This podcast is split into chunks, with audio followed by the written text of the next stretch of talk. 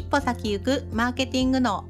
この配信では一家の大黒柱の私が起業やオンラインで稼ぎたいけどなかなか一歩が進めない人に向けてちょっとしたマーケティングのコツをつかむことでビジネスも人生ももっと楽しくなる考え方をシェアしていきます。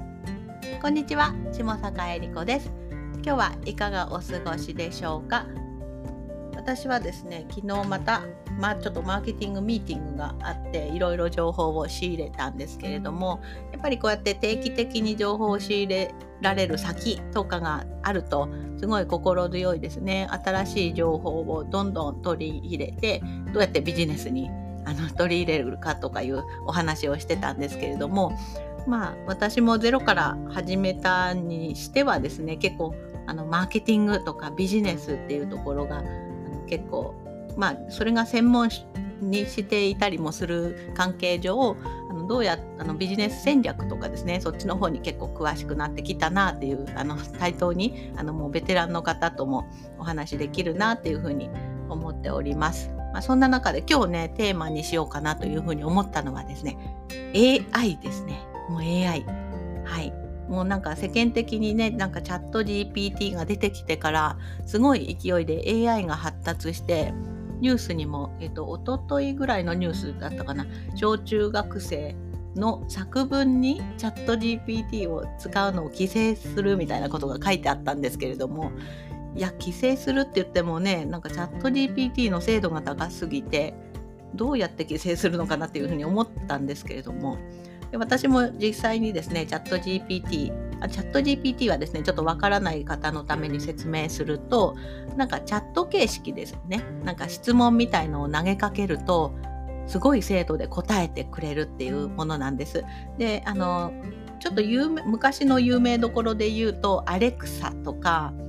アップル使ってる方は Siri ですね。Hey Siri とかって。Hey Siri 明日の天気はとか聞くと、なんか明日は何度ですとか、何度で晴れでとかなんか言ってくれるのが昔の、うんとちょっとチャットした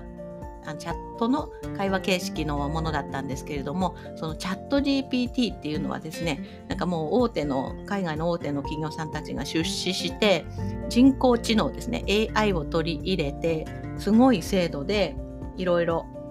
うん、と回答ができるチャットなチャットシステムみたいな感じでイメージしていただければと思います。で、私も実際ちょっと作文えと子供が小学うち子供ちょうどね、あのさんねん生の子供がいるので、小学さんねん生の読書感想文、エルマーとリュウの読書感想文をにひゃくもじで作成してみたいな、何文字だったかな、はい、あの言ってみたらですね、すごくあのすごいあのすごい本当に小学さんねん生が書いたようなで、その読んで感想をかいつまんで、自分はこうやって行ってみたいですみたいな、そういった風に書かれていて、いやこれはね、もう見分けがつかないんじゃないかなっていう風に、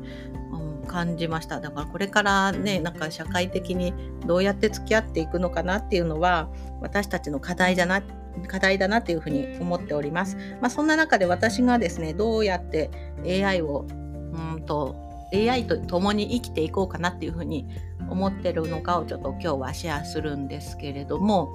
えっと、私ね、最新ツールとかも大好きなんですけれども、実はですね エーアイ にチャット ジーピーティー に関してはあの参入しなかった経緯があります。まあ、それは何でかっていうとですね、まあ、ちょっと自分の本業の方がちょっと忙しかったので、あの研究の時間が取れてなかったっていうのがまあ一つなのと、私がやらなくてもかなりの人がどんどんチャット ジーピーティー を解読して YouTube に上げてくれていたので、まあ、私がやらなくてもいいかなっていうふうに思ったっていうのが一つですね。で、まあそれであの、まあ、しばらくまあ、静観していたんですけれども、まあ、あのちょっと落ち着いた頃にどうやって取り、取り入れてみようかっていうか、どうやって付き合っていこうかなっていうふうに考えた時に、あればかりに頼るのは エヌジー だと思うんですね。よくね、あの YouTube でチャット ジーピーティー で稼ぐ方法とか、チャット ジーピーティー で、うん、なんだろう、こんなことできますっていうふうに言ってる人もいるんですけれども、いや、あ、合ってます合ってます合ってるんですけれども、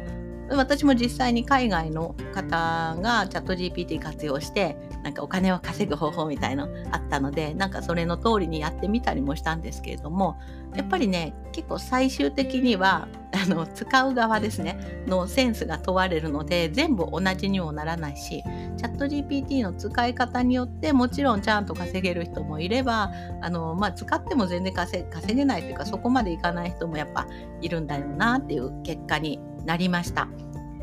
でそんな中でですね、全部を頼らない、でも一部分なら頼ってもいいんじゃないかなっていうふうに私も思っているのは、例えばですね、うんと、特に本の構成とか私も出しているオンライン講座の構成を考えるっていうところはすごくヒントをもらえると思うんですね。というのは結構自分で一人で構成を考えるって結構大変なんです。私も結構構成で迷ったりとかですねしてしまったりするので、そこを参考にさせてもらうんですね。参考にさせてもらう、えっと、チャット ジーピーティー にこういう講座作ろうと思うんだけどっていうふうに聞いて、そうするとずらずらっていうふうに出てくるんですけれども、それって結局あの自分の情報ではないんですけれども、まあ軸としては結構しっかりしているわけなんですね。で例えばですね、今実は私、えっと、マインドフルネスの方法みたいなあのやり方を新しい講座にしようと思っていて、あのそれをやっているんですけれども、それも全部チャット ジーピーティー ではなくて軸だけですね。で、まあ、でも軸だけといっても結局採用したのはいっ章に章だけみたいな感じですね、うん、いっ章に章の本当の軸項目だけ利用させてもらって、まあなるほどと思ったところだけ取り入れて、でその後は結構自分のオリジナルを入れていったという感じです。で今後ちょっと危険だなというふうに思うのは、みんながチャット ジーピーティー で や, やるまあまあそれはありなんですけれども、そうするとですね結果つまらない情報っていう風になっちゃうんじゃないかなっていう風に私は思っています。特にブログ記事とか、うんと何でしょうね、差別化が図れない部分ですね。そういったところで今検索すればどんな情報も出てくるので、例えばあなた個人が出す、出すべき情報なのかっていうところが な, なんて言うんでしょう、うん、差別化ですね。他と同じじゃんっていう風になっちゃうと思うんですね。でもチャット ジーピーティー にできないことっていうのは、あの本人の体験っていうのはできないわけです。で、私結構あの自分のオンライン講座とか自分が発信するコンテンツには自分の体験を入れてるんですね。なんでかっていうと、これって人が真似できないからです。私が歩んできた人生は他の人と一緒じゃないし、私が体験したことは私しか発信することができないので、それを入れています。なのでね、今回の エーアイ の経験っていうのも私の、まあ、実際やってみたこととかを真面目で言うと、きっと、うんとまあ、他と全然他と同じ情報は全くね喋らない、まあ、自分の情報しか喋らないってことになるので、まあ、そういったところでうまく、えっと、エーアイ に任せるところと自分のしかできないことっていうのを一緒に合わせ技をすることによって、やっぱスピーディーにですね出してあのコンテンツを出していったりすることができるんじゃないかなというふうに思っています。はい、まあ、そう考えるとなんか今喋っててなんか読書感想文のね筋書きが分かんない人は、まあ、それをちょっと参考に参考にやっていいのか分からないですけどね、どこまでがあれですね、やっぱり判断が難しいなっていう風になるんですけど、やっぱりねオリジナルを入れるっていうところが今後のポイントかなっていう風に思います。はい、まあそう考えるとね、ちょっとこのポッドキャストっていうのは絶対にチャット ジーピーティー に真似できないところなので、やっといてよかったなという風に思うんですけれども、まあ、なのでねどうでしょうね、まあ、みんなでやれたら楽しいなと思うんですけど、一緒にやりたい人とかいるんですかね。まあいたらちょっとなんか企画してみても面白いなって思います。はい、というわけで エーアイ との付き合い方というところをシェアさせていただきました。